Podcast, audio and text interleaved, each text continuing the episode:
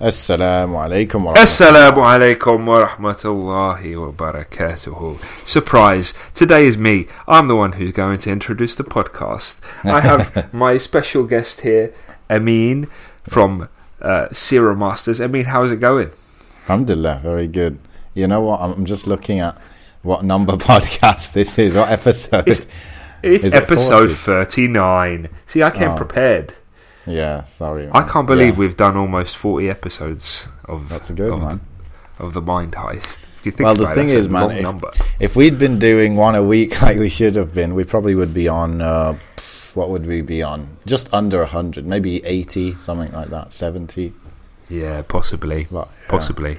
I think we're averaging about one every two weeks. Yeah, maybe that'll be the average. Yeah. How's uh, how's your Ramadan sleep schedule? Uh, uh, bro, I've been working a lot of nights. I say nights, but sometimes I work up until midnight, so it's not necessarily nights. Let's say evenings. Yeah. Um, so I've had to sort of take that into account by, like, if I go Tarawih, I pray maybe eight rakat so I can come home, sleep so I can get up for eight in the morning. Well, I get up for six in the morning the next day.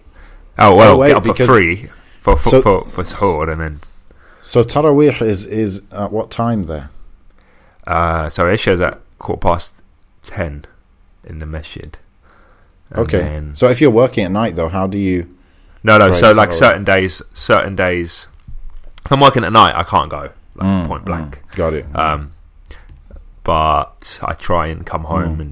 and do some stuff at home, and then yeah, You know, I realised, bro, if, if you have a nine to five in the UK, it still is a struggle to pray Tarawih sometimes, right? Because Tarawih might start at, who knows, 11, right? Something like yeah, that. Um, yeah. 10.30, 11. And so, you know, by the time you get home, it's midnight. I mean, it's not that bad, to be honest. But, you know, it, I'm sure it adds up. Like, you, you get tired of waking up early and Yeah. stuff. I think that the hardest thing is obviously. Like it doesn't bother me, but it's just a shame that you can't get up in the morning and have a coffee. But if you started, and that's the thing, if you were to start your day at Fajr, then you'll be up at three a.m. Yeah, So- yeah. What about you? What's it like over there, hours wise? Well, I, I think it's ideal, man. I mean, it's pretty good. So, uh, what do we do? We start like Fajr to th- these days. It's around five past four. Okay, so I, I wake up just half an hour before that to have suhoor. Then we break our fast at what is it? Just before seven, so six fifty-five ish, and Isha is at like eight eight forty. You know, eight forty, and we finished. Well, in my masjid we finish at like nine forty. So, yeah, pretty pretty good. Like even if you got nine to five, like that's very doable, isn't it? Yeah, no doubt. Yeah, that works well, man. Yeah, Do it's you good. feel like you're maximising that advantage? Um, yeah, I mean, you know, the good thing is that you've got a balance of day and night, right? So in Yeah. the day, when you know you're not really sleeping, you're not supposed to be sleeping or whatever. Um, you you know you can try and get get some ibadah in, get some stuff done, and then. At, but at, there is that time at night, like after Isha until Fajr, you can, if, you know, let's say last 10 days you want to kind of go all out. There is enough time to squeeze in some extra salah or something like that, right? Whereas in the UK, it's like really a squeeze. And uh, I know, like, I think it was last time I was in the UK, I was fasting. I was following the, I think it's the 18 degrees thing. Um, Ah. You know, so that that meant that Fajr was at 1 a.m. So, you know, that kind of removes the night completely from you. Subhanallah, you are one of them hipsters, yeah, following the, the angles and that. Bro, I looked into that. It was too complicated for me. I just Yeah. thought I'd follow the Jama'ah. But, you know, each to their own. Yeah. Well, that leads me into what I want to talk to you about today, I mean. Yeah. As my uh, therapist and counsellor every every Every now and then. So, I was talking to Ameen. Uh, let's talk to the listeners quickly. I was talking to Ameen about. Uh, what was I talking to you about? I can't even remember how I, I phrased it. Bro, you just threw it all at me in one go. Yeah, I said, Right. Ameen, I need you, bro. I need No, wait, you. let me. I'm actually going to go to WhatsApp to see what happens. So am I. I'm already on there. Uh, God, actually, Um, we spoke a lot this week. This is illegal. We can't speak this much. Yeah, we're going to ruin the, the podcast. Uh, let's have a look. oh, yeah, do yeah. Okay, this is how it started. yeah. You said, you said, bro, would you say you've been mentored at all? Yeah, that's how it started. Okay. Yeah, and then um, you said you said hardly, but maybe a little. Anyway, essentially, it was um, it was how uh, I, I was feeling enslaved by my quote unquote nine to five job, Mm. and how um, uh, I felt like I was wearing handcuffs. Essentially, I just hate the idea of having to ask my my bosses. I think it all started uh, really heavily when I tried to get the last ten days of Ramadan off Right. and um, I couldn't because there was a, a basically a holiday embargo during that period when no one Oh. can take any leave off For the whole Um, period, yeah? for that. Yeah, it's bigger. It's a bigger period than that. Um, But yeah, and I was just like, wow. This shouldn't even have to be a question. Like taking the mm. last ten days of Ramadan off shouldn't mm. have to be a question. Taking Eid off shouldn't have to be a question. Like w- taking Fridays off, for goodness sakes, shouldn't have to be a question. Do you know what I mm. mean? Yeah. And and like many people, which I'm sure are listening, like you're working for people. You know, first and foremost, you're working for someone. That's that's the first sort of issue, isn't it? But you know, at least if not that, you're working for people that aren't Muslims, hmm. or working for an organisation that isn't run by Muslims or isn't a Muslim organisation, hmm. and so you're you're perpetually enslaved to this system that doesn't actually understand you Yeah. and doesn't allow you to have time hmm. to. It doesn't you know, give priority to what you give priority to. Exactly, and and I think uh, you know the role that I'm in now and the life that I have now is such a, a sharp difference from what I had la- not last year but the year before. Hmm. Like when I really had maybe a lot more time for Ramadan, Right. or maybe even at university. Do you know what I mean? Like I'm trying to compare how it was back when I was a student and looking Yeah. at people doing i'tikaf, and hmm. I suppose like I, I can't remember who mentioned it. It might have been you who mentioned it. How maybe this these few years of Ramadan have had an advantage for people that are studying because it's sort of predominantly come in the summer holidays. Yeah. So I think it's I've grown with that expectation that people have time off, people can get involved in lots of ibadah, lots of activities, eh, mm. i'tikaf, do you know what I mean? And they're Yeah. always in that sort of time. But mm.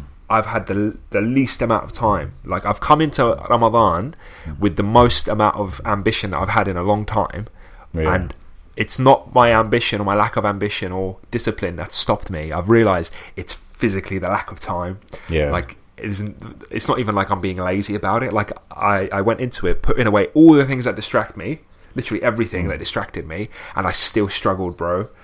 Do you know what I mean? I still struggled. Yeah. So, um, talk to me, bro. How does one free themselves from the bondage of of of bosses?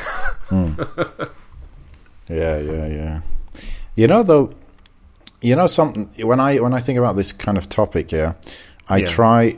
Obviously, I'm, I'm self-employed. I've been self-employed for probably like two and a half years or something. Yeah. Um, I, I must say I haven't had a lot of experience in like a, a an office job or anything like that. Only a little bit, uh, but obviously you get to know how it is um, by speaking to people because that's the most you know common thing, I suppose.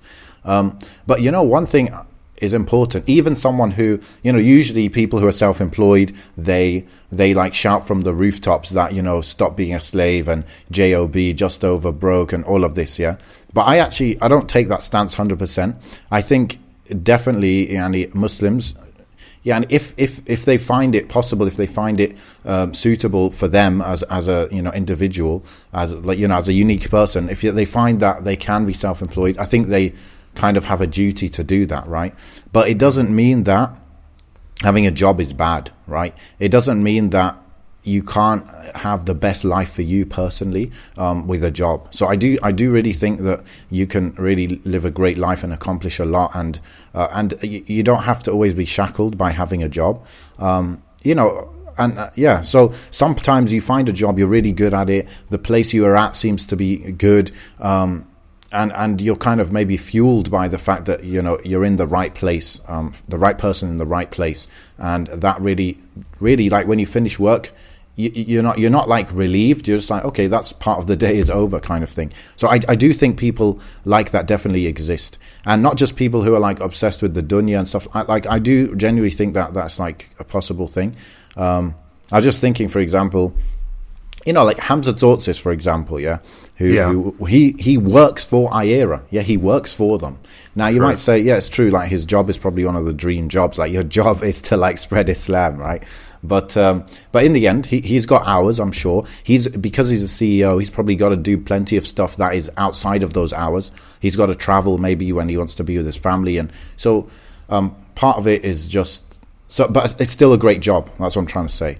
So I just want to get that out of the way, just so because I think there's a lot of um, it's too one sided the discussion where it's like as long as you have a job you're a loser and you're a slave and it's never going to be good but no the, it can work and it can Yeah, of course. I, I think um, maybe it's maybe it's more to do with having a job, but then having an end goal.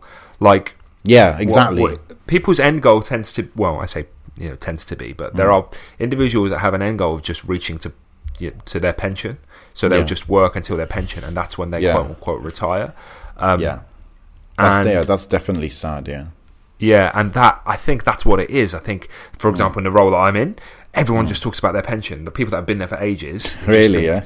yeah, they're just talking about their pension, pension. I'm like, why would I want to hmm. wait until then to have that sort of freedom? Yeah. Where do you know what I mean? So why not, like, and and this is it. Like, uh, hmm. I, with with using Hamza Tzortzis as an example, the poor hmm. soul, because we're hmm. just picking out his name out of a hat.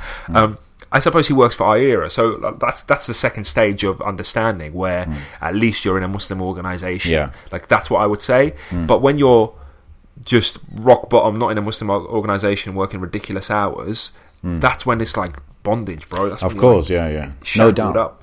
Yeah, so Um, so I just wanted to say that as a caveat uh, because, but for like maybe who knows, 70 80 percent of people, yeah, like they should really think deeply about how they can become more independent. Which Mm. doesn't mean that's another maybe caveat I want to add is being self-employed usually means working more than when you are employed, but Yeah. I don't know, just more flexibility around it, right? Exactly. Like, yeah, No, exactly. And I think what I've what has interested me a lot, at least, is um, this notion of um, not just financial freedom but location freedom.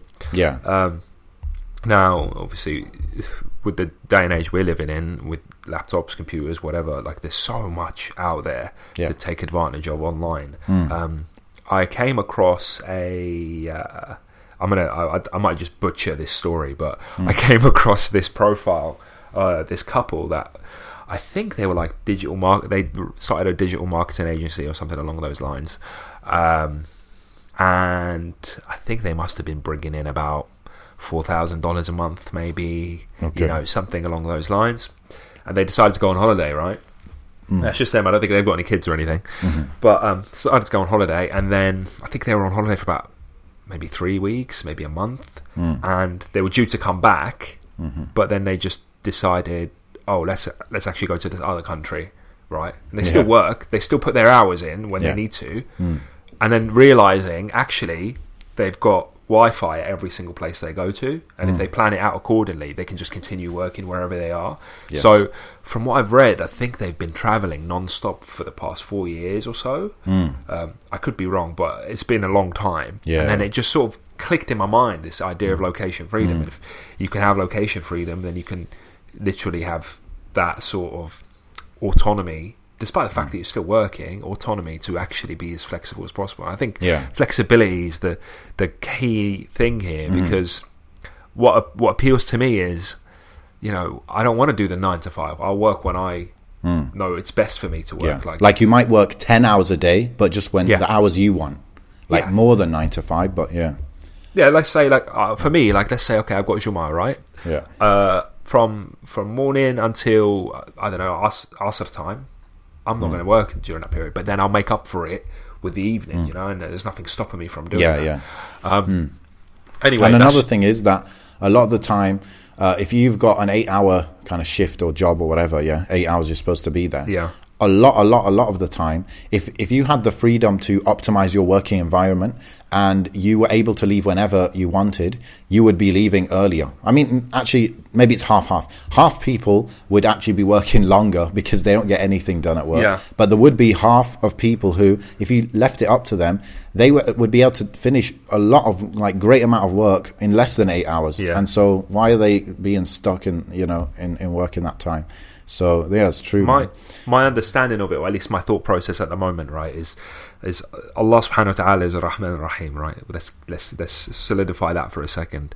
Subhanallah. and and we live in a day and age where to make time for his ibadah, to make time for him can often be quite difficult when you're shackled into these sort of like one of my biggest biggest annoyances is mm-hmm. having to um, quickly find somewhere to pray, right? Yeah. And do it relatively discreetly so you're not disturbed and Yeah. do it in a in a in a you know not not be able to elongate it whatever because of you know whatever responsibility Yeah. is, is breathing down your neck Yeah. and then your khushu' is completely out of the window because you're worried someone's Yeah. just going to walk in on you and disturb you and then Mm. sometimes someone does walk in on you disturb you and they just completely mess up your prayer and you know what I mean this sort of notion that people have all the time and some Mm. people obviously they have it sorted out with their bosses or whatever um, some people have prayer rooms etc but yeah.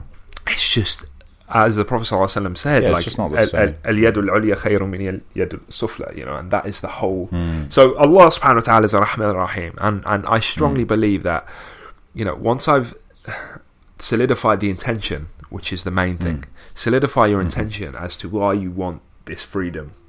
Then Hmm. Allah subhanahu wa ta'ala will open those doors for you in this day and age using whatever Yeah. is available this day and age of technology, Hmm. of opportunity, of doors to open to to get you to that goal with hard work and dedication and and Yeah, and in and in terms and you, like you said to let's say entrepreneurship for you for yourself to go down that entrepreneurship route you will have to Mm. work so much harder at least in the first you know stage of couple this of years, yeah. Mm. time but but that time that you're spending working harder that you may see as a waste of time you're not actually getting your ibadah done or everything that Mm. itself because you solidified your intention from the start you know why you're doing this from the start may Allah, Yeah. Allah may accept that as your as a ibadah as well because the only reason you're working so hard is so you can free Yeah. yourself from the, the shackles of the 9 to Yeah. 5 And and even if the work is like worse than your nine to five, you would have more purpose behind it, right? There's a direction, more of a direction, rather than the direction being like your pension, like you said. Yeah. So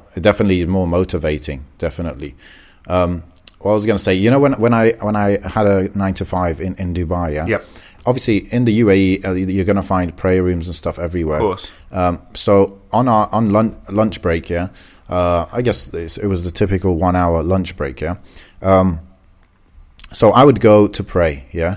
Now, just it, bro, ju- what you're describing in the UK, it was very similar um, in the UAE. Even though by law Muslims should have uh, extra time outside of that one hour, they should have extra time to pray. Right. Yeah. Um, but but yeah, it was still that typical environment of oh, like what are you doing? Like why are you wasting time? This and that, you know. Yeah. And so that ruined my prayer, ruined my khushu'. You know, I, I like to do my adhkar if I can and Yep. stuff, but even though technically I have the time to do the adhkar, I just feel rushed. Exactly. And maybe it's it's part of my anxious um, personality a little bit, but but like yeah, man, it, it was it was really not good, and I felt maybe what you're feeling now, where it's like. Like what the hell, man? I'm trying to worship my Lord. Yani this is the purpose of my life, course. and these people consider it. They consider it uh, uh, you know, like complete, like who cares what, what you want kind of thing Exactly. uh, in, in the job. And the, the most annoying thing about it is that I know that I was more focused on getting stuff done than the average person. But uh, most workplaces, they don't reward getting g- good work done. They reward more stuff like socializing with your boss, isn't it? yeah exactly So, yeah. so obviously that never worked for me, being the antisocial guy I am. So, so yeah, man, I, I definitely know. Uh, like, I have a flavor of, of what it's like, and bro, yeah, like you said, there's so many intentions you can go down when it comes to trying to, you know, be self-employed. Whether it is the ability to uh, be able to go Hajj, you know, when whenever Hajj time is, that you you know you can take that holiday, um, or you know, go Umrah, or um, visit family Exactly. in different countries, Exactly. or um, you know, or spend more time with your children. You know, that was always something I, I had uh, as my one of my intention. You know, before I'm even married, I'm like, look, Yanni, I want to be like very present. I want to have a good influence on my kids. I want to be able to take my kids places um, during the day, maybe you know, where when you know I've got energy, etc., Yeah. etc. I'm, I'm seeing Um, it now more than ever, bro. Like, I will go to work, uh, see my son for about 10, 20 minutes um, Hmm. before work, and then, I don't know, come home and he's already asleep, and I won't see him till the next day. Sometimes I don't Hmm. see him for a whole day. Like, do you know what I mean? Like, it's, and, and you start Yeah. seeing it, and, and, and, and he, the way he lights up when I walk in, bro, like, it's insane. You know, the way Hmm. he just gets, he becomes like a Tasmanian devil running around the house with excitement when he sees me. And it's just like, wow, this is what matters. Like, and I've, we've already spoken about this before about me and my sort of mindset of, I just want to serve my family. Like, those are the two things I care about is about, you know, practicing my religion and serving my family. Those are my two key sort of golden nuggets. And, I'm not able to do that now. Like I'm not able to do it to the extent that I want to. And and I've always spoken about goals and the trouble of Mm. setting goals. I didn't know what goals I wanted, and I think maybe mm. because I always considered goals as a material thing, right? Something that Right. material. Mm. I want this particular thing or that. I've mm. actually realised that this is what I wanted. I wanted what I have. I just want more of it, and I can't do Yeah. that with the situation I'm in. So yeah, let's talk about we've we've just spoke about the mindset okay so let's assume that maybe there's people listening and the mindset mm. is there. They've got that mindset of actually you know what? This is sort of what I want as well right? Do you Yeah. think the skills needed to to mm. make that dream come true are Right. are a talent that someone's born with or the, are they skills that can be acquired? You know the skills of let's say entrepreneurship or self you know being mm. able to be Yeah. self-employed. Is that something you can educate yourself with or is that something that you think is quite innate in people? Yeah, people have different opinions of this. I think um, it's it's kind of half half, right? So you don't need uh, you don't need innate skills, um, but I do think that if you have a certain personality, you're gonna be way better off. Yeah. yeah. Uh, certain people have a personality of. Uh, for example, there are key character traits absolutely necessary to succeed, as far as I know. Um, one being, for example, taking responsibility for everything. Uh, one being uh, just getting stuff done, like just having that attitude of like it might take loads of time, it might be frustrating, but that ability to be resilient um, is is necessary. Uh, a huge one is the ability to put off instant gratification. I think a lot of people really they struggle with that one. Um, so you need these traits. Now, are these traits innate or are they learnt? Well, I guess it's like uh, that's a whole debate of nature and nurture. Like your personality, was it innate or was it from your circumstances? Maybe it's like mostly from your circumstances, but partly innate, right? So by the time but I, I can't me personally i kind of lean towards if you're like 20 25 and you know you're gonna i feel like you're gonna kind of have these traits already or not. It doesn't mean you're gonna already be interested in entrepreneurship by the way. Yeah. it doesn't mean that you're gonna already have started a business but many people in jobs have these traits already right? Um, and so those people that have these traits they're going to fare way way better than others. You know but you can never say people without these traits right now it's impossible for them. You, you can't shut the door on those people really. But these are uh, the things i just listed i feel like it's like this is the number one thing. Beyond like literally if you said you said skills bro any skill is is a triviality if you've got these things. Yeah. that's what i think. Brilliant. That's what i think. No I think that's that's good. Um, Hmm. I went blank now. I always go blank. But getting blank isn't part of the skill set is it I mean? Going blank? No. I mean, it's neutral. It, won't help you or uh, you know make you lose out. But bro, you know I, what I wanted to say is, um, you've you've got the the normal uh, beginner's mindset, if you like, of I want to become uh, independent, uh, financial. Uh, sorry. Independent by location, by finances, maybe, uh, uh, maybe by the times that I work and stuff like that. Yeah. That's where it always begins, right? That's where everyone begins. That's good.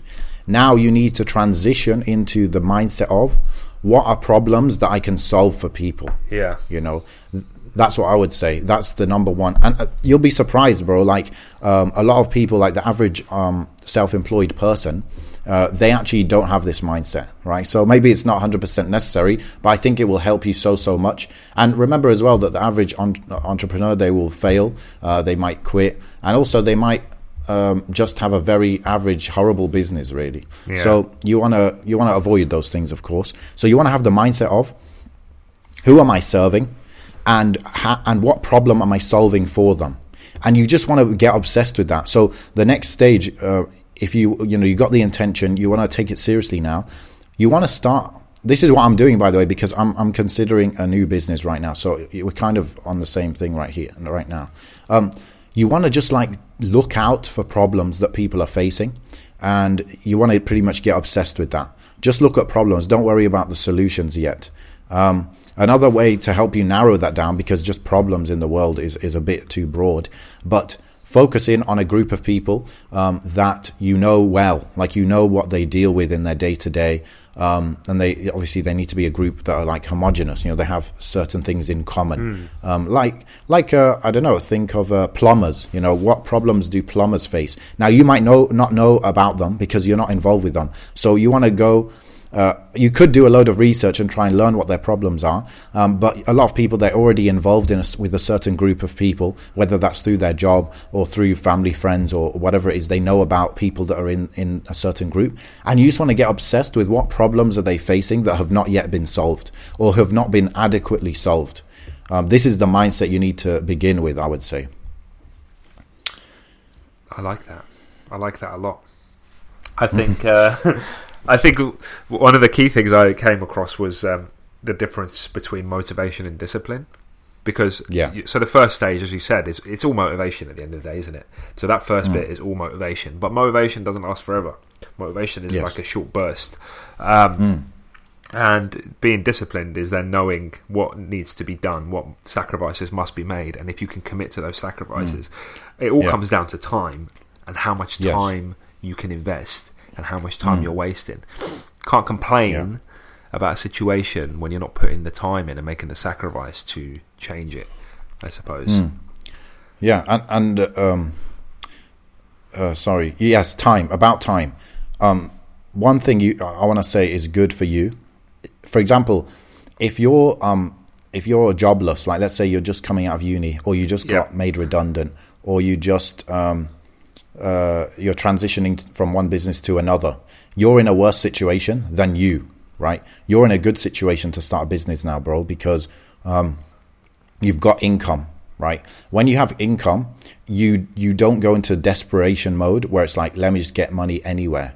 You don't want to. Uh, you want to avoid that. Ideally, what you want to do instead, you want to focus on solving a problem, um, even if you're not making money from it right away. Mm. You just want to. Often you will make money straight away, but you just want to focus on really solving a problem really very well, and then uh, that might start slower because you have to get the product market fit correct. Yeah, so you have to have a, a really good solution for a, a, an ideal market, and that might take a while to find that exact match right between their problem and your solution. Mm.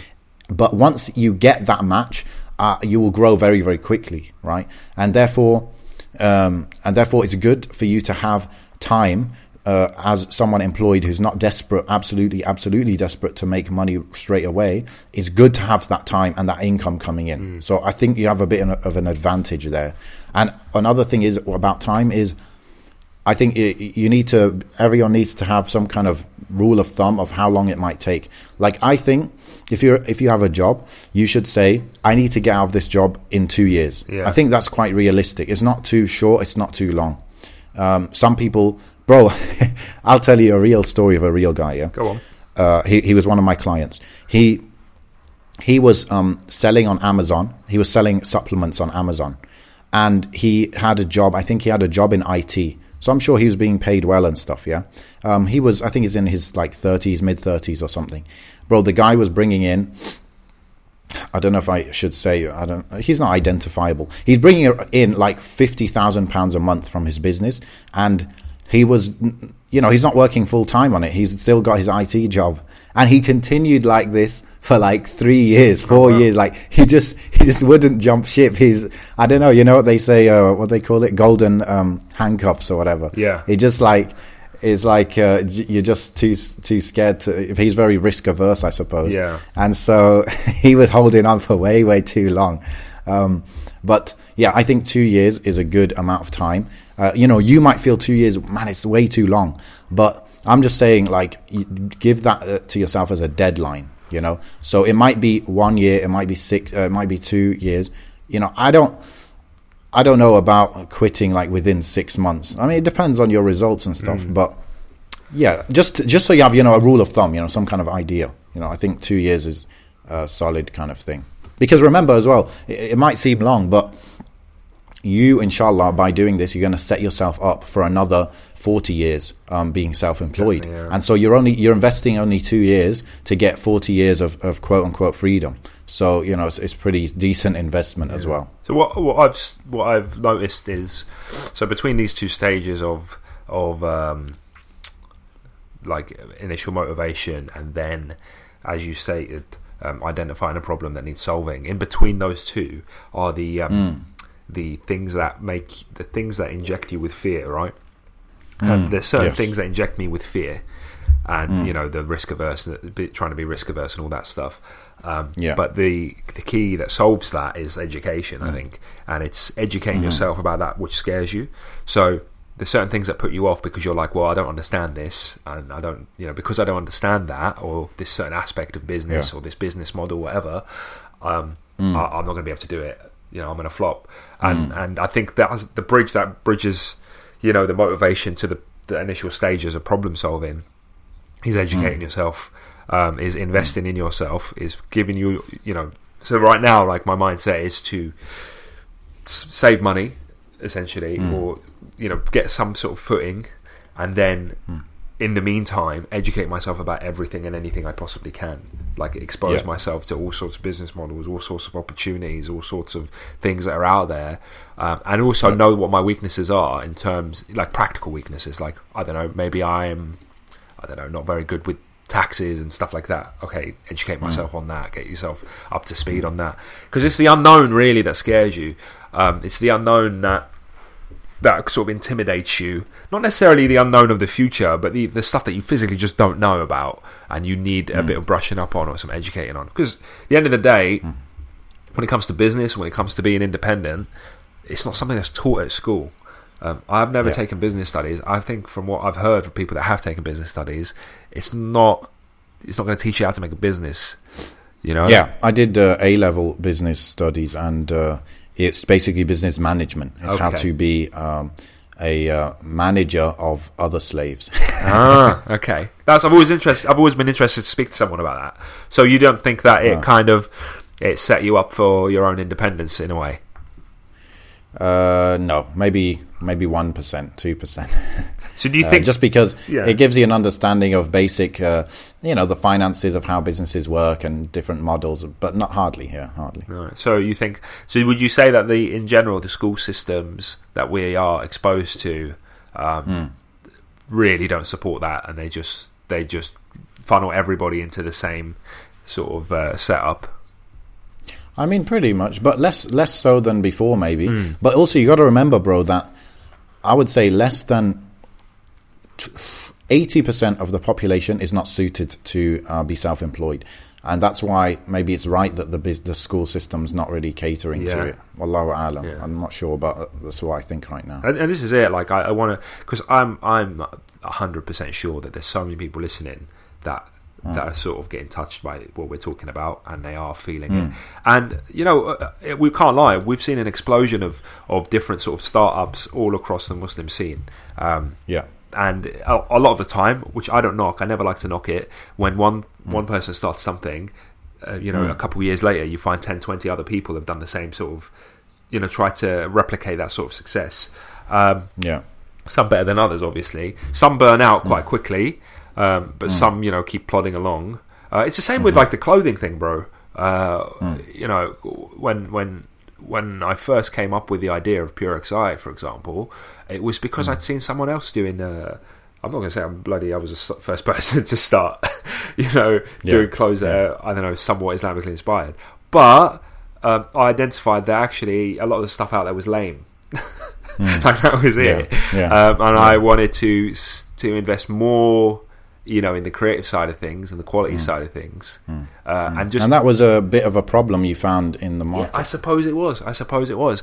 Um, And you know, it's still pure XI is still about, still knocking about. I'll you know dip in and out of it as it as it as I so freely think I should. Um, but it, it, I think for a lot of people, those those tries and fails are often seen as failures and often bring people down and give up on the whole idea. And I realise hmm. now that everything I thought was a failure was actually hmm. something that I learned a lot from. Whether it was, Yeah, you know, I learned, bro, I learned extreme amount of patience in my old retail job, like a ridiculous hmm. amount of patience. And then in this job that I have now, I developed the thing I'd say I'd learned the most is thick skin, right? Right. I've developed like incredible thick skin where things that would have bothered me, bro, like people shouting abuse at you or insulting you or do you know what I mean? Or dealing with mm-hmm. having a run in with the worst type of people in society, you would you know, before this job I would have just it would have just ruined my day. You know, you get those people that maybe shout racist abuse and stuff and it ruins your absolute day. Right? right. That doesn't faze me in the slightest anymore. Like it's, eh, I remember I was, we were in a, me and my mum, I think we were in a Tesco's car park, and some guy I think, came up to us and started trying to sell us some stolen perfumes or something. I can't remember what I did. I think I switched on him and that, and then my mum turns to me and goes. You've changed, and I was like, "What do you mean?" He goes, "You never used to be like this. You never used to be like do you know what I mean? Like, um, I don't know, more confident or or hmm. stern or whatever. Thick-skinned, I hmm. like to call it, and it's something I've learned hmm. I, that I've learned from the situations I've been put in, the challenges I've been put in. So every single experience you have, or failure you have, or even success you have, is, is a learning experience, and I don't think I should ever view it as a as time wasted. I, the least I can say is I've got an experience out of that, and I've learned something from it. So for for people that are sort of trying and failing, bottom line is you've you've learned something along the way, and it and it means that the next thing you try, you know what to avoid, you know the potholes that people get themselves into. Yeah. And in, in business circles, a lot of the time, people glorify failure too much, but um, you want to succeed first time, ideally. Yeah. Yeah. But but that's why I said two years to you because when I say two years, I'm thinking you try one thing for three months. Three months though, if you want to try a business out for three months, you've got to like be very fast, yeah, because three months not too much time. But let's say three months. Um, within those three months, you want to tr- see if you're finding product market fit, and you want to see if there's good signs, and then you take it further and further. But if it doesn't seem to match, you know, then you you've got time to try another thing because sometimes it's just a matter of time and it's a matter of trying. And if you've got two years and you've got an income to try, then that's great. Now you, you've got an advantage. Like I said, you're not in desperation mode where you've got to make something work, which may not be suitable to work. You know. No, definitely.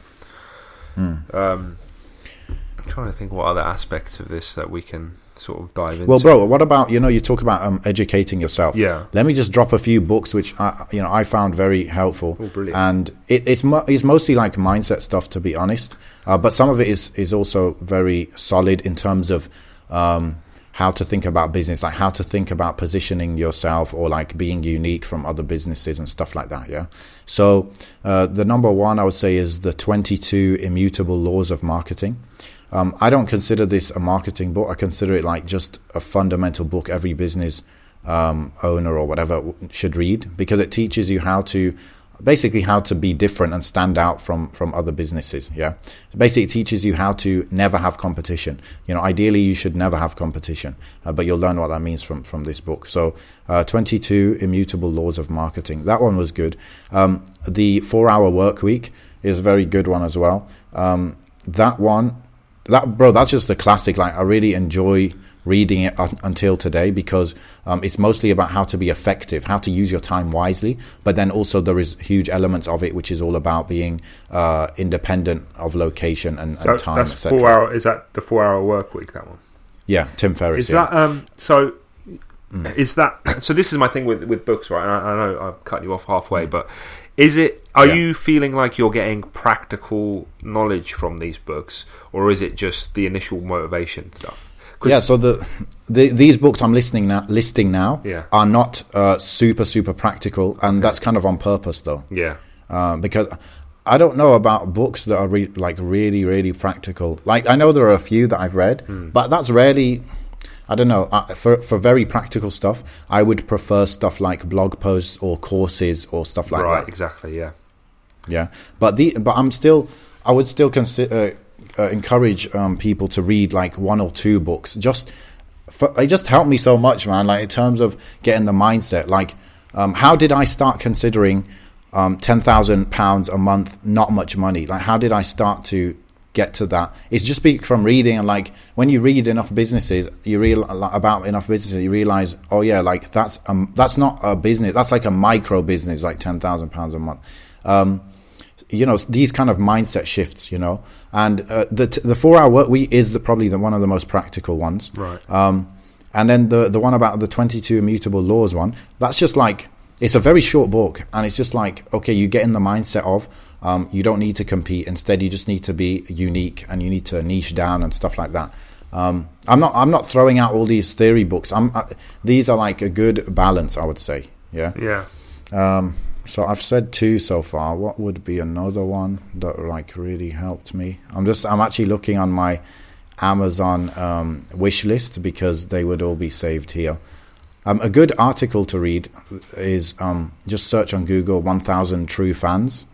That like that's one that will like make you realize, wow, this is really doable. The main idea is you just need if you can find a thousand um, fans, like people who love your products, um, just a thousand in in the lifetime of your business, like you'll be fine. Like because if you think about it, if they spend fifty pounds uh, um, a year with you, that's fifty thousand pounds revenue. You know, Yeah. Um, if they spend hundred pounds with you, that's hundred thousand pounds revenue. So.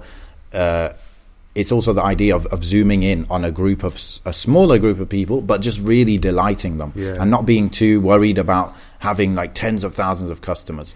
Um, I remember. that's a good one. I remember when you used to work with me on Pure XI, and you brought that up. Actually, it was Mm. quite profound because um, although I didn't have one thousand true fans, I, I know that I had a number of true fans that, without Mm. doubt, would would always purchase whatever I put out, no matter what it was. yeah, Um, yeah, and it they, it was quite profound. And if it was to maximise that, is actually quite a solid, um, Yeah. solid understanding.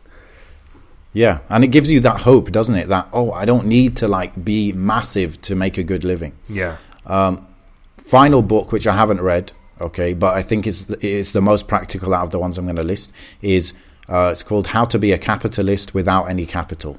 Okay, uh, but I think I've got a feeling um, this book is more going to be about software business because I know the author and he's like all about software. But I, I know it's very practical. This book, so yeah, that's that's all I would say. Just those four books um, is good to just get started. And I wouldn't say like reading if, if reading is getting in the way of doing like just throw the bin the books in the bin you know like but but reading helped me at least you know Yeah, motivation wise or like having the right attitude or uh, certain basic business foundations you know Oh, and I think a lot of these are available on Audible as well, aren't they?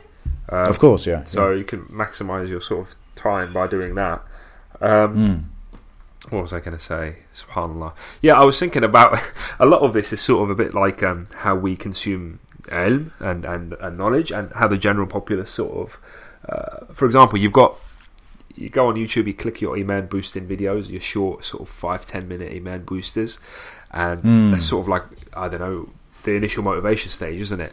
And then you've got your your long series is where it's like studying some sort of ilm, okay, Hmm. and and that's your practical, like you're learning your practical knowledge there, and then you've actually got Hmm. your ibadah, which is your you performing your ibadah, and that is Yeah. uh, somewhat equivalent to you actually doing the work, you know, getting out there and doing Yeah. it, and then. You realize when 100%, you're slacking in your ibadah, you're slacking in your work. You go back to the iman hmm. booster to charge you up again, and then you learn your practical hmm. knowledge. So you can, and it's that sort of loop, I think, And you do Yeah. it in the Deen. I like I find myself doing it all the time. Like I watch an iman booster or something. Okay, I got my iman boost. Now I, I want to start a series. Okay, I've learned this, this, and this. Now I implement this, this, and this into my ibadah. So uh, whether it's sunan that I've learned, whether it's du'as I've memorized, whether it's surahs that I've memorized, you know, and then in, incorporate that, and then it becomes. Then slowly you're becoming monotonous because it's becoming a, a habit. So you want to refresh it, go back to the Yeah. start, and it's that Yeah. cycle, isn't it? Hundred percent, hundred percent. So, do you want to like? Um, I don't know if we could get more practical than we've already got. Like, what is the gap now for you between like this and taking like real action? Um, so right, I don't know if there's a gap. I think my action. I'm still probably in the motivation phase. you know, I'm probably just at the end of it. Um, But it does spark up every now and again. Like I'll come across something, I'll watch it again. I'm like, oh, sweet, that's awesome.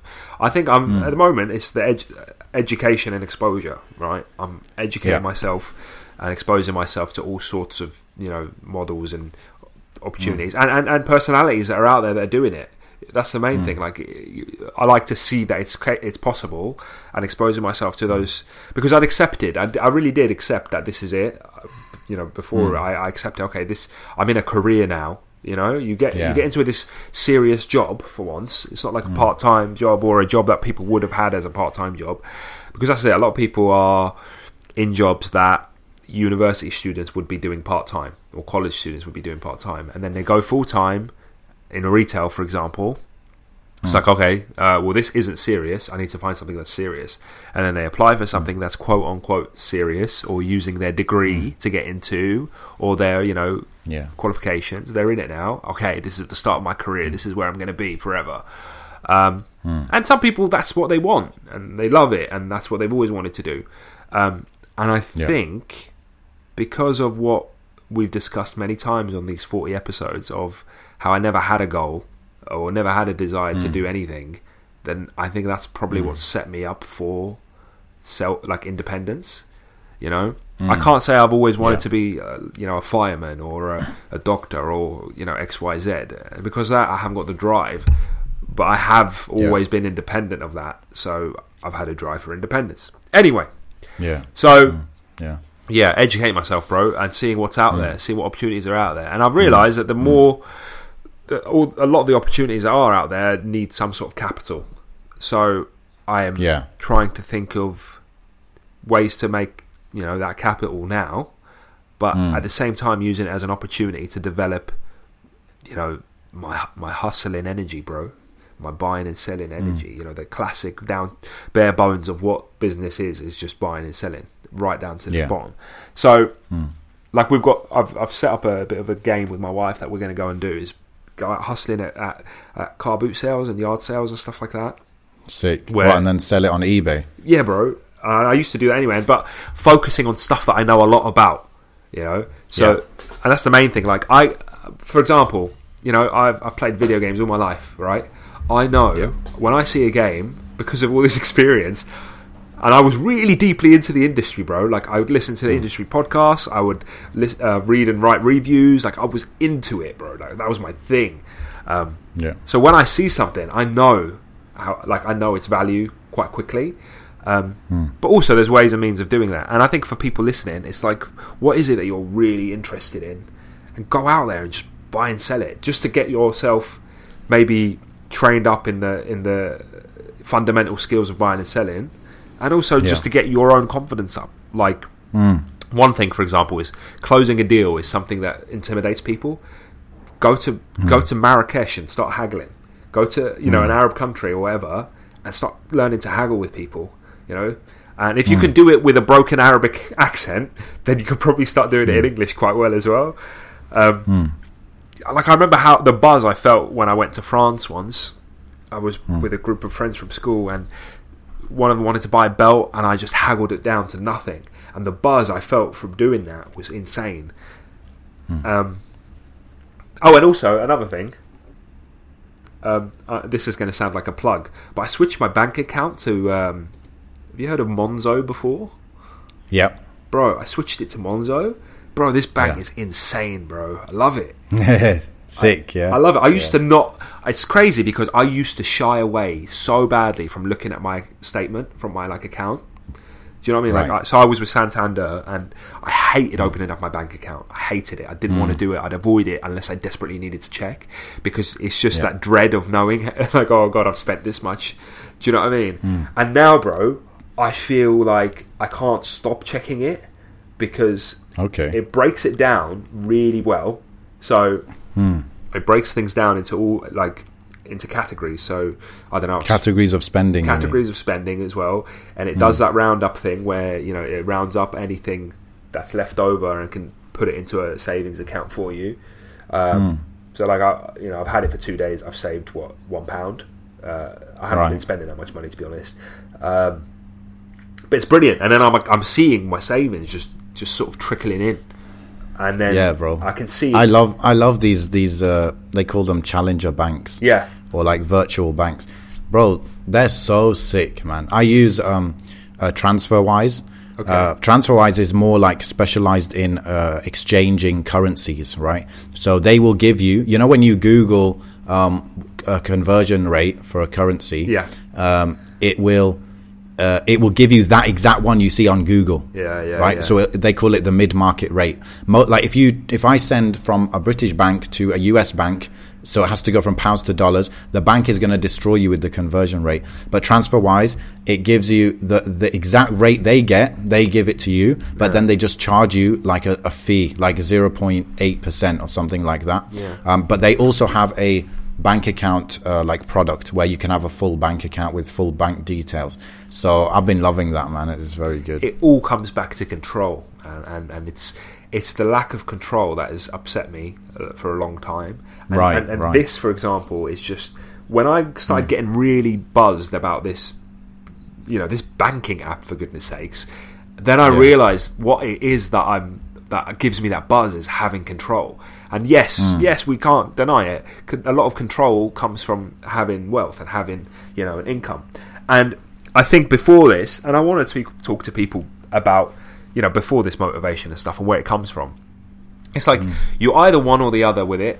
You either say, okay, this is my life. Alhamdulillah, I'm going to put up with it and have patience, and I'm going to die one day, and you know it won't be so bad as long as I do my ibadah and, and do what I can. Right? That's that's you in the shackles, right? That's you in bondage. Okay, that's what you say when you're you have a defeatist mentality, or you're just going to put up with it. Like, yeah, I would like uh, something else, but if I'm patient enough, I'll put up with it. And then the other side of you is like, actually, no. Why not challenge it? Okay, um, give myself the life so I can have that ibadah, so I can be rewarded for my time, and I feel like I'm doing something meaningful. meaningful. Um, and, and it's it's about bou- bouncing between one or the other, and you just at one point you've got to solidify on one or, one of those. Like, are you just going to be patient and put up with the cards you've been dealt, and just say, okay, Alhamdulillah? And I'm not saying people don't say Alhamdulillah either way; they should do. But is it Alhamdulillah? I'm going to work harder and, and and get myself to do better, or is it going to be Alhamdulillah? This is what I'm going to put up with. Um, And it's the same for du'a, bro. You make a du'a, and it's it's people either go one way or the other when they make du'a. They either make du'a and line back and just wait for things to come to them, or they make du'a and step forward and, and go for what they made du'a for. Yeah, yeah. And um, what was I gonna say, man? Oh, I just went blank after I. oh wow. Uh, but bro, you know, so so about like when you're starting a business, you're looking you're looking for problems you can solve this and that, yeah. Yeah, Um, but like you said, some or many businesses need capital, right? Right. So you want to, not all, in my opinion, not all business uh, categories or business models are built the same. For Yeah. somebody who, like, uh, if you start, if you want to start um, a clothing business, yeah, you're going to need a huge amount of capital. True. Okay. Um, as you know, bro, as you get successful in selling, now you've got the headache of buying stock. Yep. And when you buy stock, you've got to buy the right amount. Otherwise, your money is just sitting there in stock. Yeah. So, uh, for example, a clothing business is a very, very difficult business. It might be something more suited to somebody who is ha- who has like quite a bit of excess income. Like, let's Yeah. say they're at their job, and they they could put aside like 500 pounds just to put into this business yeah. every single month. That person is might be if, if they feel inclined and passionate about a business like that then that might be suitable to them. But if you're if you're somebody who you're not really saving any money but you've got like a thousand pounds in total that you've saved yeah. yeah? Um, now, now it's a different story. Now you might say uh, yeah, you you need to do something more of a services business because a service business costs you nothing. I, started my business uh, with zero money. Me, me, and my partners, we said we're going to put a thousand pounds in each, but we never ended up putting that money in because we got our first client and then the first client was paying like for the initial things like a website and, and branding and stuff like that so that's how a service business works you know uh, obviously there are as i've learned there are huge downsides to a service business but in terms of speed of getting like the speed of making one thousand pounds a month, two thousand pounds a month, there is nothing like a service business as far as mm. as far as I'm concerned. But then you've got to think, you know, does it suit you? You know, do you want to be dealing with clients? Do you want to be having calls with them? Do you want to because when a service business, you're kind of more answering to someone. Exactly. Right? Yeah. Yeah. Yeah. So you got to think of those those things, and it has to suit you. But uh, I, am just I just wanted to say like not everything is built the same, and, and also another another thing because what I'm looking into now is, is software business, and um, the only reason I would ever consider uh, starting a software business is because I have a very close friend who has a software business, and he's explained to me how easy it is to actually get into it, even if you're not you know you don't know development yeah. right? You don't know how to code.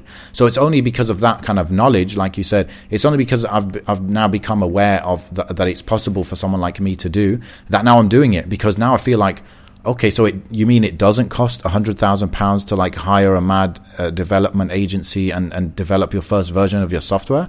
He's like no. So so now i'm like okay now i'm interested. Mm. now i'm just thinking uh, okay what problems can i solve? And this is what i'm actually because I'm quite a risk averse person, because I, I really want to get it right in terms of is this going to be a solution to people's real deep problems? I'm actually get I'm a little bit stuck now. i have got a solid idea, but I'm really questioning. Um, I'm really questioning. Am I solving a big problem? You know, so I want to be sure that I'm solving a big problem. And the next stage for me to to really find out if if I'm going to be solving a problem and if it's something people are interested in is I'm actually making a a fake website, if you like. So I'm making a website uh, which explains all about the product, the idea I have so far. It will explain all the benefits, all the features of, of this software.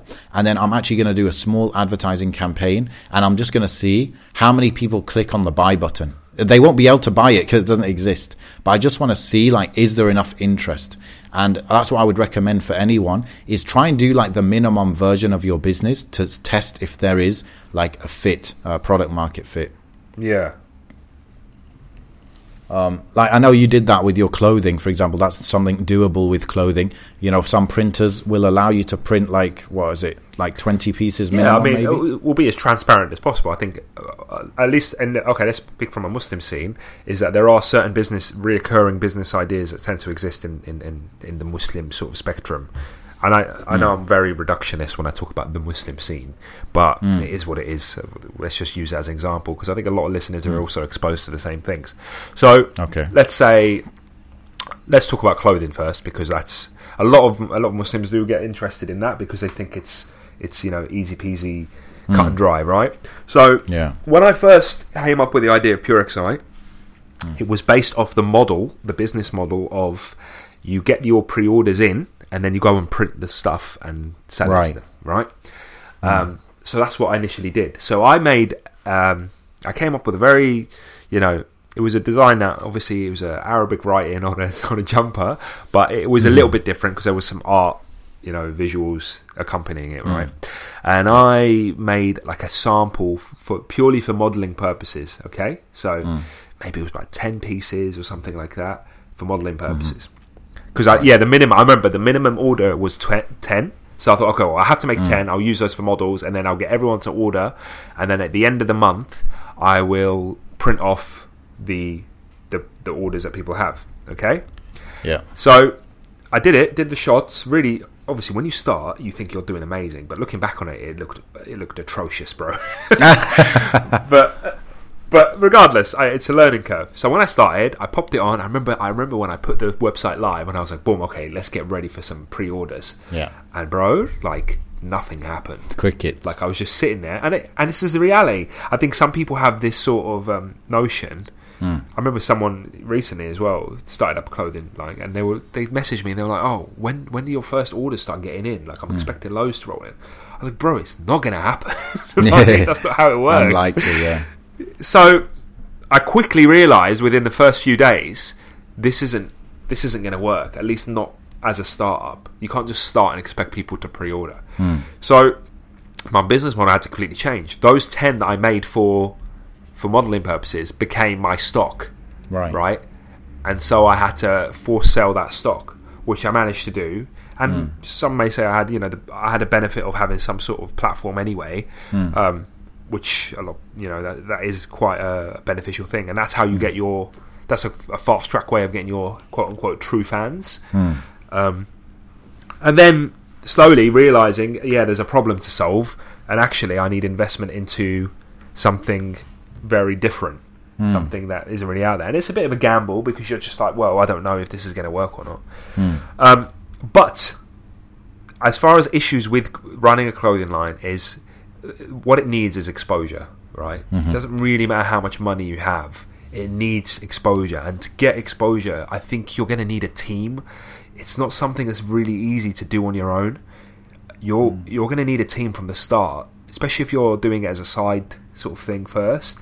You're going to need like a squad of people that all share the same sort of vision as you to like because you're going to need people to people that are doing photography right people that are creating the clothes people that are actually doing the monotonous stuff like packaging and sending it off people that are doing your marketing people that and they all have to have like the same sort of vision the same sort Yeah. of because clothing and brands they have a they have a streamlined sort of uh, style.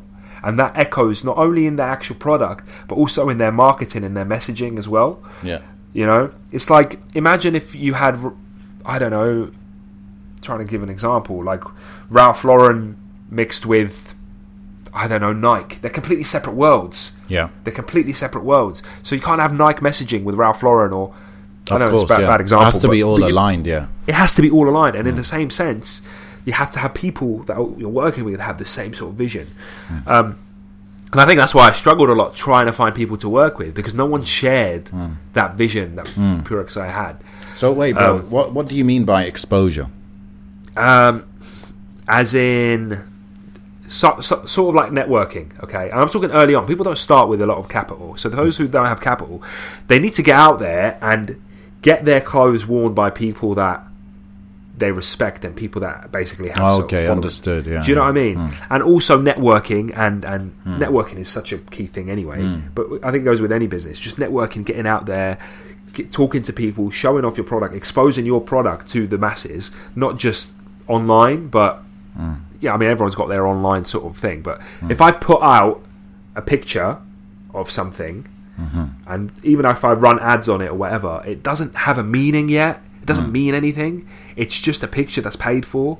You need to develop a, a meaning behind Yeah. it. You need to develop Yeah, a story behind it. That's true. I remember And that's people the- ask me. People that's the ask me what does pure thing. XI mean, Yeah. and I had to just flip and come up with something on the spot. When I did come yeah. up with it, it didn't really mean much. I know I always wanted the word pure because that mm. had an element to it. But the XI thing was just a filler, bro. It was just literally algebra at the end. Mm, okay. Uh, sounds that's good. the reality though. of it. Sounds good. it sounds good. It used to be called, you know, I went through many different names. This is like the fourth name that we ended up with. Right. But it all had something at the end of it, you know? Mm, um, But bro, it's you, trial and error. So so like yeah, that's true, bro. Like clothing is something where I, I find it difficult to to put clothing in any category of solving a problem. You know, a lot of the time, Yeah. it's like it's purely going after people's desires rather than needs, right? Which Yeah. for me, like that's actually I don't know. I think objectively that's a harder business, but for some people who are like just they're fluent in in design and fluent in uh, that kind of thing, and it's their passion, then so be it. They end up going into it, and True. they end up you know working and stuff. It ends up working. So so, but you're right. Like without a brand, clothing, no matter what the design, is kind of meaningless, isn't it? Yeah. It has to have a story behind it, and that's why people buy it and wear it, and they're proud to wear it because of the story behind it. And yeah, that's that's what you did well with with Pure XI, definitely. Um, why? Why uh, or are you considering Pure XI to be like the thing going forward, or why? Are you, if you're not, or why are you not? Um, I think it'll, it'll, it'll always be there, bro. I think you know, uh, although it was on sort of a hiatus for a long time, I think it's just going to sit there until it'll be a circular thing, right? Because although I think the reason why, and I'll, I'll be honest with you, is because I never stepped into Pure XI for money, right? I never started Pure XI because I thought this is going to make me millions. I started Pure XI predominantly as a form of expression hmm. because I wanted to. Ch- I, I did it at a time when I was. I think I was still at university. Mm-hmm. Yeah, it was 2014, so I was still at uni, and I just wanted to express myself. Mm-hmm. And I saw that Pure XI as an outlet. I wanted to challenge what was already out there. Hmm. Um, and it wasn't until I worked with particular people that they started talking to to me uh, about it from a, a business, like a proper business standpoint. Hmm. And I always struggled sort of aligning the two because I never came to it with a business standpoint. I didn't create it because I was like, oh, I want to make.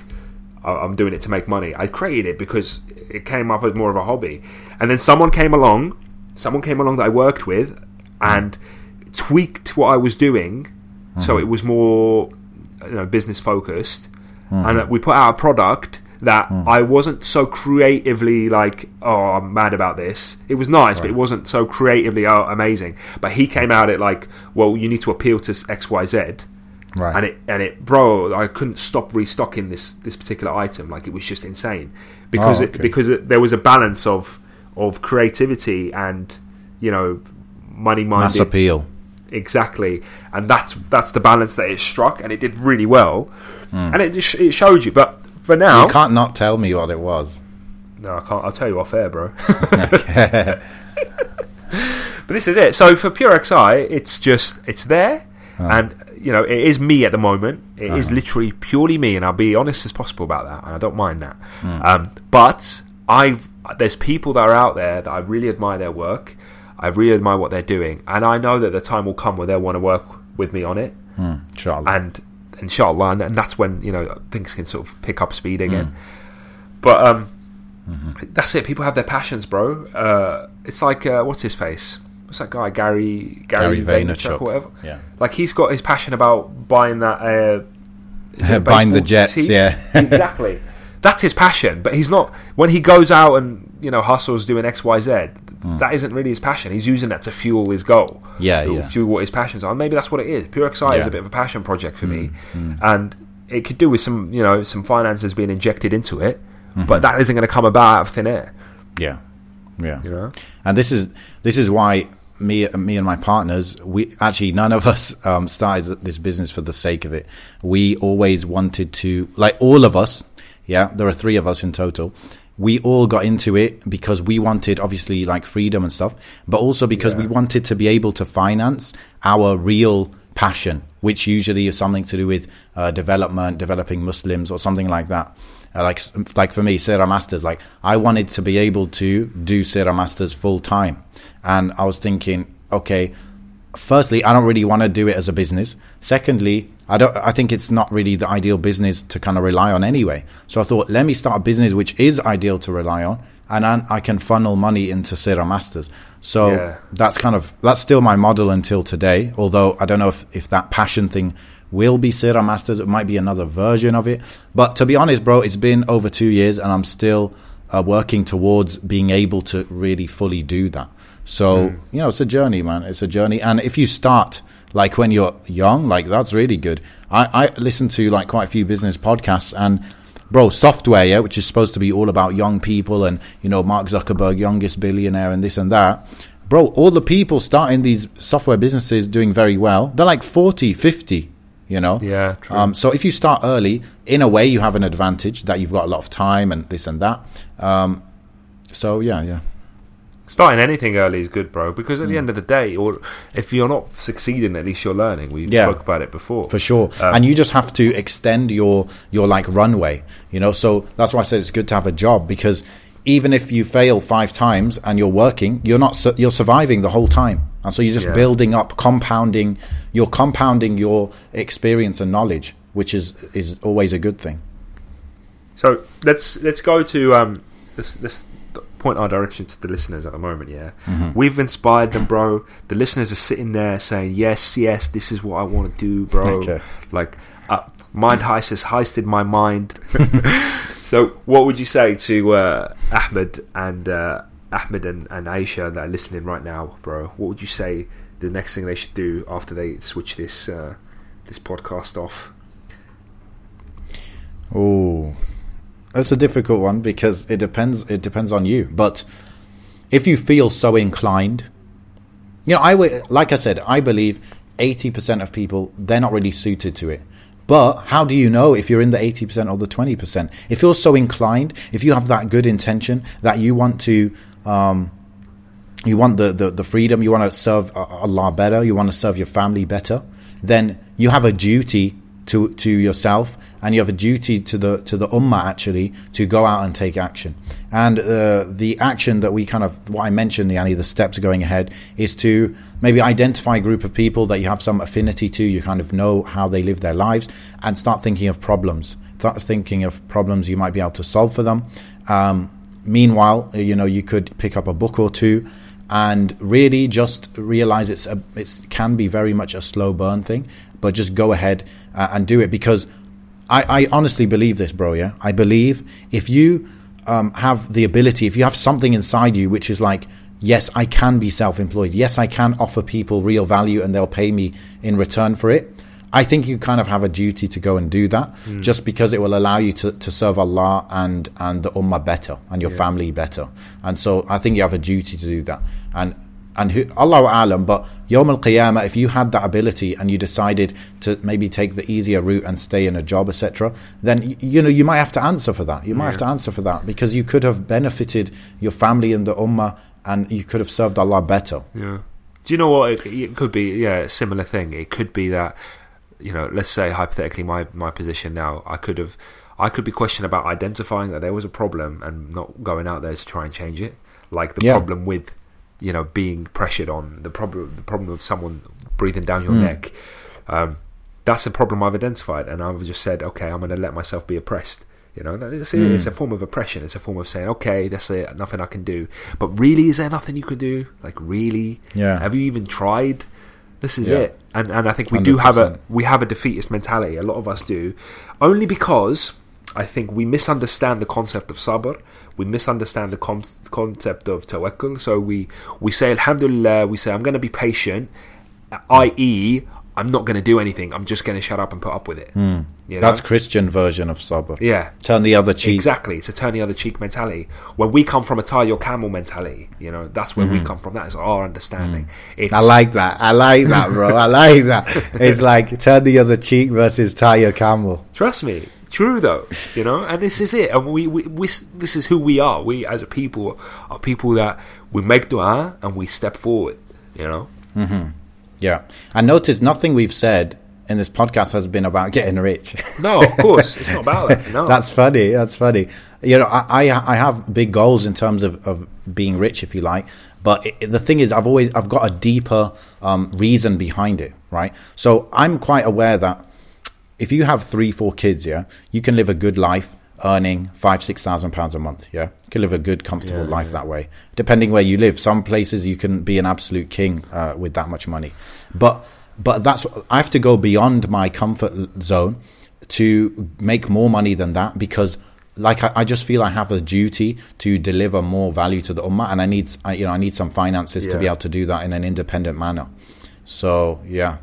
So it's brilliant, Yeah, bro. Like, uh, uh, you know, my Allah bless my mother, bro. I spoke to my mother the other day on the phone while I was at work. I had about an hour at work, and I thought just before I finished, I called her, and I, I basically the stuff we're talking about here, bro. I spoke to her about. I spoke to her about my mentality at work and how, like, it, just the, the sort of dread is slowly creeping in, and I need to do something about it. And I said, and I did say to her, like, my fears. I said, like, one of my fears at the moment is like, you know, my life's completely changed, bro. I don't have that safety net anymore. Like, I'm paying rent. I'm, Yeah. you know, uh, my family relies upon me. I've got my son who's just started nursery. I've got like, that's it. Like, I'm getting locked in more and more every day. You know, um, and she said to me it was something so profound. Like number one, she was extremely supportive, right? Which Mm-hmm. That does wonders for you, bro. Because your one of your fears as a you know an Arab North African boy is like your parents saying no, it's a bad idea, don't do it, kind of thing, or hmm. listen. Do you know what I mean? And you want to listen to your parents. But she hmm. said, you know, clearly I can see that you're not, you know, happy with what you're doing now. She said that hmm. it's. She said that not to see the situation I'm in as a, a um, an obstacle. She said that I needed to get to the position I'm in now to have the responsibilities and the struggles I have now to appreciate how important it is to free myself from the shackles. Because she mm, said when I was 100%, living when I was living with her and when I was you know I didn't have my son I, I wasn't married I didn't have these responsibilities then hmm. I, the importance of being free didn't mean much mm-hmm. and that's why True. I didn't do much because you True, didn't true. realize how important it was. She said that hmm. because I left, because I ex- I exposed myself to the reality. She said she you know she said uh, something like um, when you expose yourself to the value of how much a pound is, you know what I mean, to the actual value of what that really means. Um, Then that's when you realize how important it is to to get your get yourself going. And another thing she mentioned is how my father used to feel the same way, and that really sort of struck to me because although my father is quite traditional in a sense, he never went down the traditional road of like being a doctor or doing stuff like that. He just tried to mm-hmm. hustle, bro, mm-hmm. because he didn't have that opportunity that I had. And let's say, you know, I, mm. maybe the ship has sailed for doing traditional, like, oh, I'm going to go study medicine or whatever. Maybe the ship has sailed for that. But to know that actually my father had that same mindset, like, like the same sort of realization I'm having now, was so empowering, mm. man. So Yeah, empowering. And just having your parents' support is so empowering. So, um, mm. Not everyone out there is going to have that luxury, I'm afraid. Hmm. but Yeah. at the end of the day, if you don't have the luxury of having your family support or those around you, then the least you hmm. can have is the tenacity to prove them wrong. You hmm. know? And Yeah. the least you can Yeah. have is the motivation to say, well, I'm going to sort you guys out in a sense, like I'm going to set you guys up by doing the, my best, sorting myself out so I can serve you better. For sure. You just reminded me of something from a book, which another book I would kind of recommend, which is another mindset book, but again, it's very short. And I think it, you know, the the, the author of this book, yeah, he's he's one of these kind of uh, young, kind of crazy internet entrepreneurs, yeah. Oh, yeah. But I'm shocked at how good of a book he could write. I was very surprised, and I would actually recommend it. It's called. Um, it's called the five pillars of wealth. Yeah, I don't know why he called it that, but it's basically it's all about the the one of the main things I took out of it is the worst place you can be if you want to start a business is comfortable in your job because you will not have the enough motivation and and kind of discomfort in your current situation Yeah. to take on the discomfort of starting a business. And so if you're uncomfortable in your job, that is a good place to be. You know, that's a good place to be to motivate to push you forward, to take that uh, leap. I mean, I call it a leap, but I actually disagree with this whole idea that business is all about risk taking because I'm I realize actually over time I'm risk averse. I don't like risk. Yeah. And that helps me in business because it means I de-risk everything as much as possible, you know. And one thing I don't know if people can relate to this, but I always kind of tell myself, look, worst case scenario, worst worst case scenario, because it's you know it could be scary to, especially if you once you quit your job, you know, it can be scary. But I always tell myself, worst case scenario, I can live in Algeria on five hundred pounds a month. Yeah, yeah, yeah. I, I, even if and maybe I only have to do that for six months before I get back on my feet or whatever. But I, I just uh, and this is in the book as well. Four hour work week. He calls it um, fear setting. So not don't just do goal setting. Do a fear setting. Think. Ask yourself. I'm scared of this. What is the worst case scenario? Is that worst case scenario really that bad? And then what can I do to mitigate this thing that I have a fear of? Yeah. So that's that's a really good exercise he has in that book as well. So yeah, man. Like, what's the worst I'll that can give happen? you the big, the best fear case scenario that's actually just a blessing that we have as Muslims that no one else has. Right? okay. People that let's say these people that are non-Muslims that are trying to think the same way, they have a fear. Uh, the biggest fear is that they die and not achieve it. Right, mm. so they live their mm. whole life grinding, struggling, trying and failing. Yeah, and, and they might get failing, nothing. and they'll get nothing, and they'll die like that, and they'll not mm. experience the world at all. The dunya is gone for them because all they did was try for it and didn't succeed. Okay, hypothetically, put yourself as a Muslim in that same situation. You tried and failed and tried and failed, but you did it with the intention to please Allah. You die, and you still you're still a winner. You know, Inshallah, yeah. inshallah. So, bro, that's that just like opens up the world for me because actually, it doesn't matter how much time I put into this anymore. Hmm. There is no limit to time. We are not bound by Yeah. time anymore. We are, you know, we are beings that will exist for an eternity, whether it's in the, you know, in in in Jannah or Jahannam. That's the reality hmm. of our situation. Our consciousness will exist forever. So hmm. actually, let's let's go. you know what I mean? Let's do it. Whether we reach Yeah. it in this world or the next. Yeah, I always felt that Islam is the correct mindset. It gives you the correct mindset for business because of these kind of things, you know, that we're mentioning.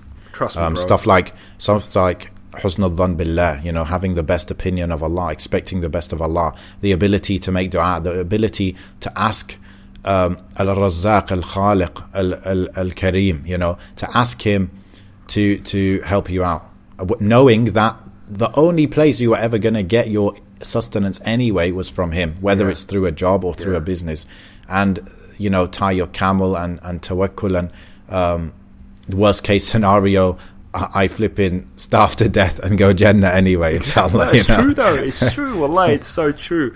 You know, subhanallah, it's just it's phenomenal. This deen is an absolute blessing, bro. Absolute Yeah, blessing to those who have it. Alhamdulillah. Alhamdulillah. Alhamdulillah. Bro, I'm gonna have to wrap it up now.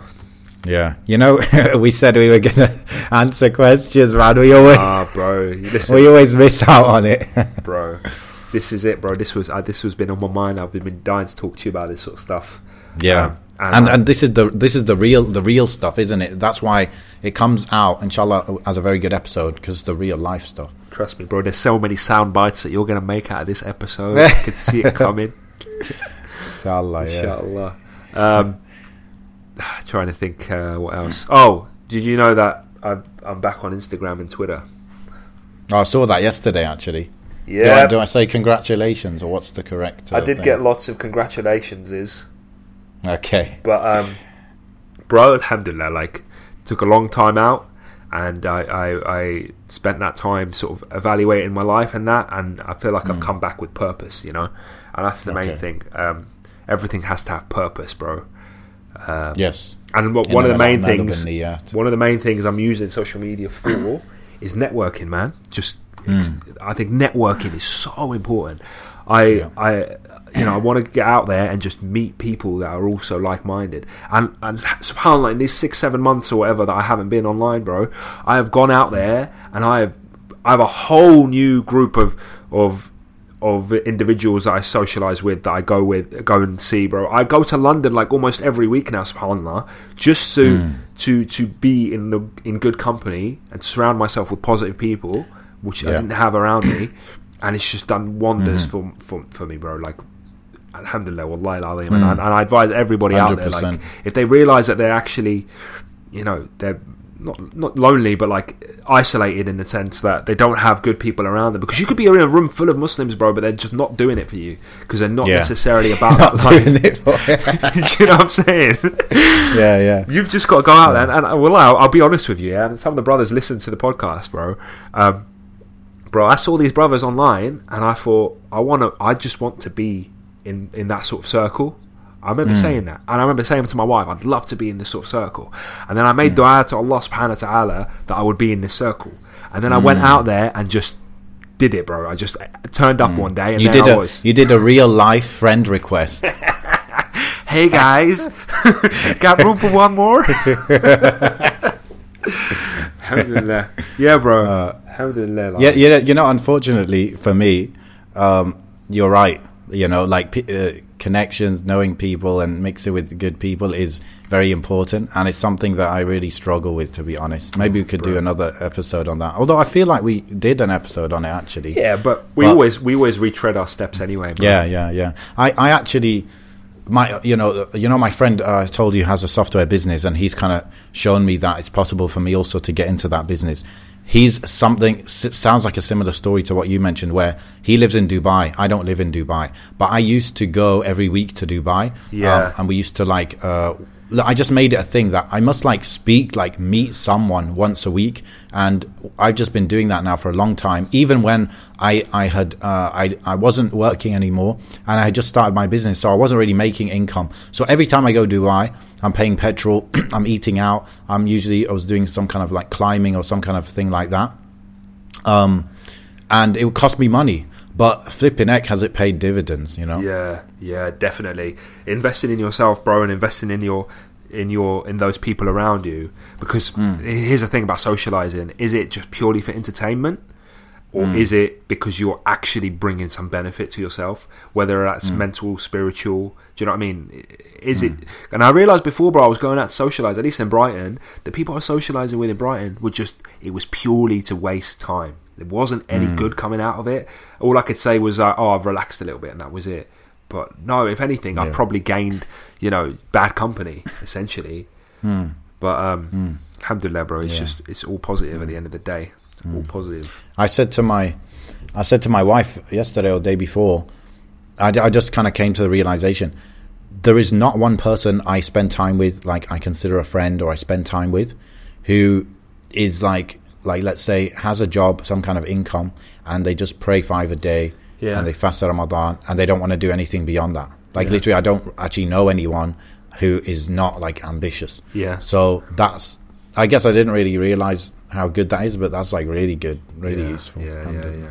It's it's it's so fu- it's so difficult finding uh, people that it's a rare breed of Muslim, the ones that are right in the middle. You know, they've got the Mm. deen and they've got the ambition for everything else as well, and they're not defeatist, bro. I think that's one of the things I picked up from Mufti, bro. When he was talking, he he he spoke about this topic, and I think that's what sparked it a while ago about how it's so much better for a Muslim to have that independence and be free and be in control than it is to be en- enslaved to someone else. Um, Yeah.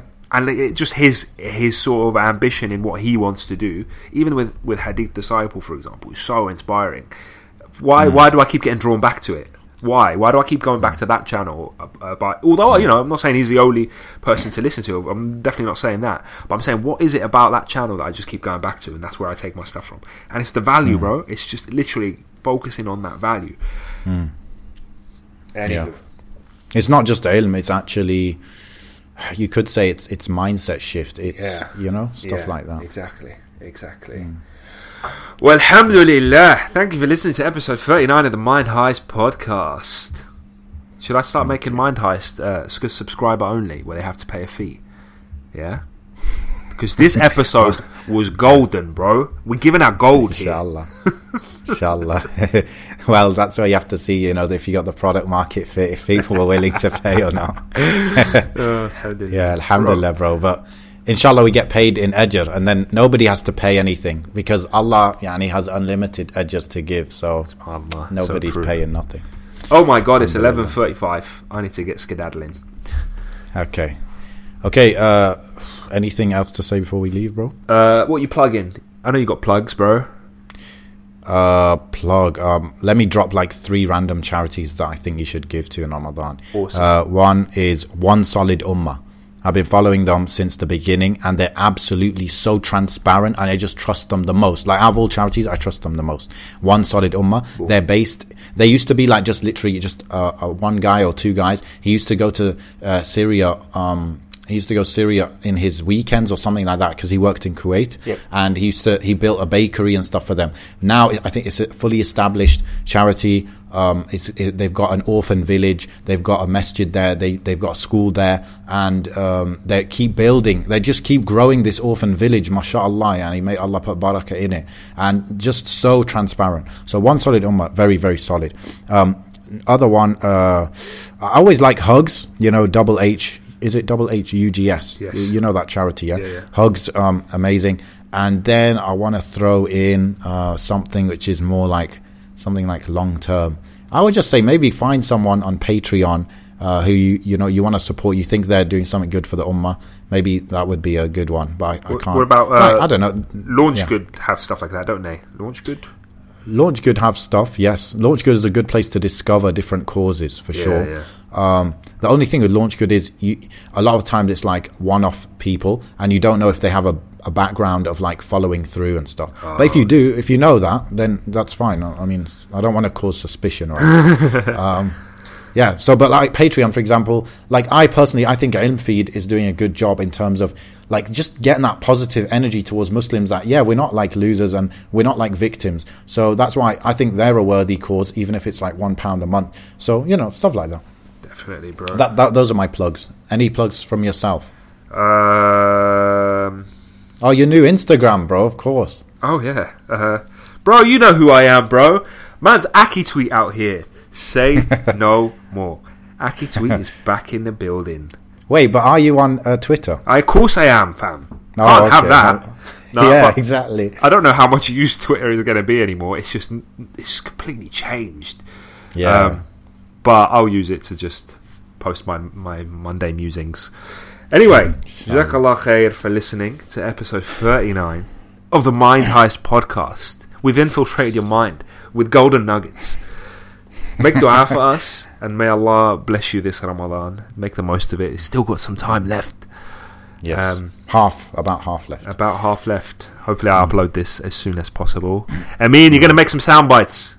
يس ان شاء الله ان شاء الله يلا أوكي السلام عليكم ورحمه الله وبركاته وعليكم السلام ورحمه الله سبحانك اللهم وبحمدك اشهد ان لا اله الا انت استغفرك واتوب اليك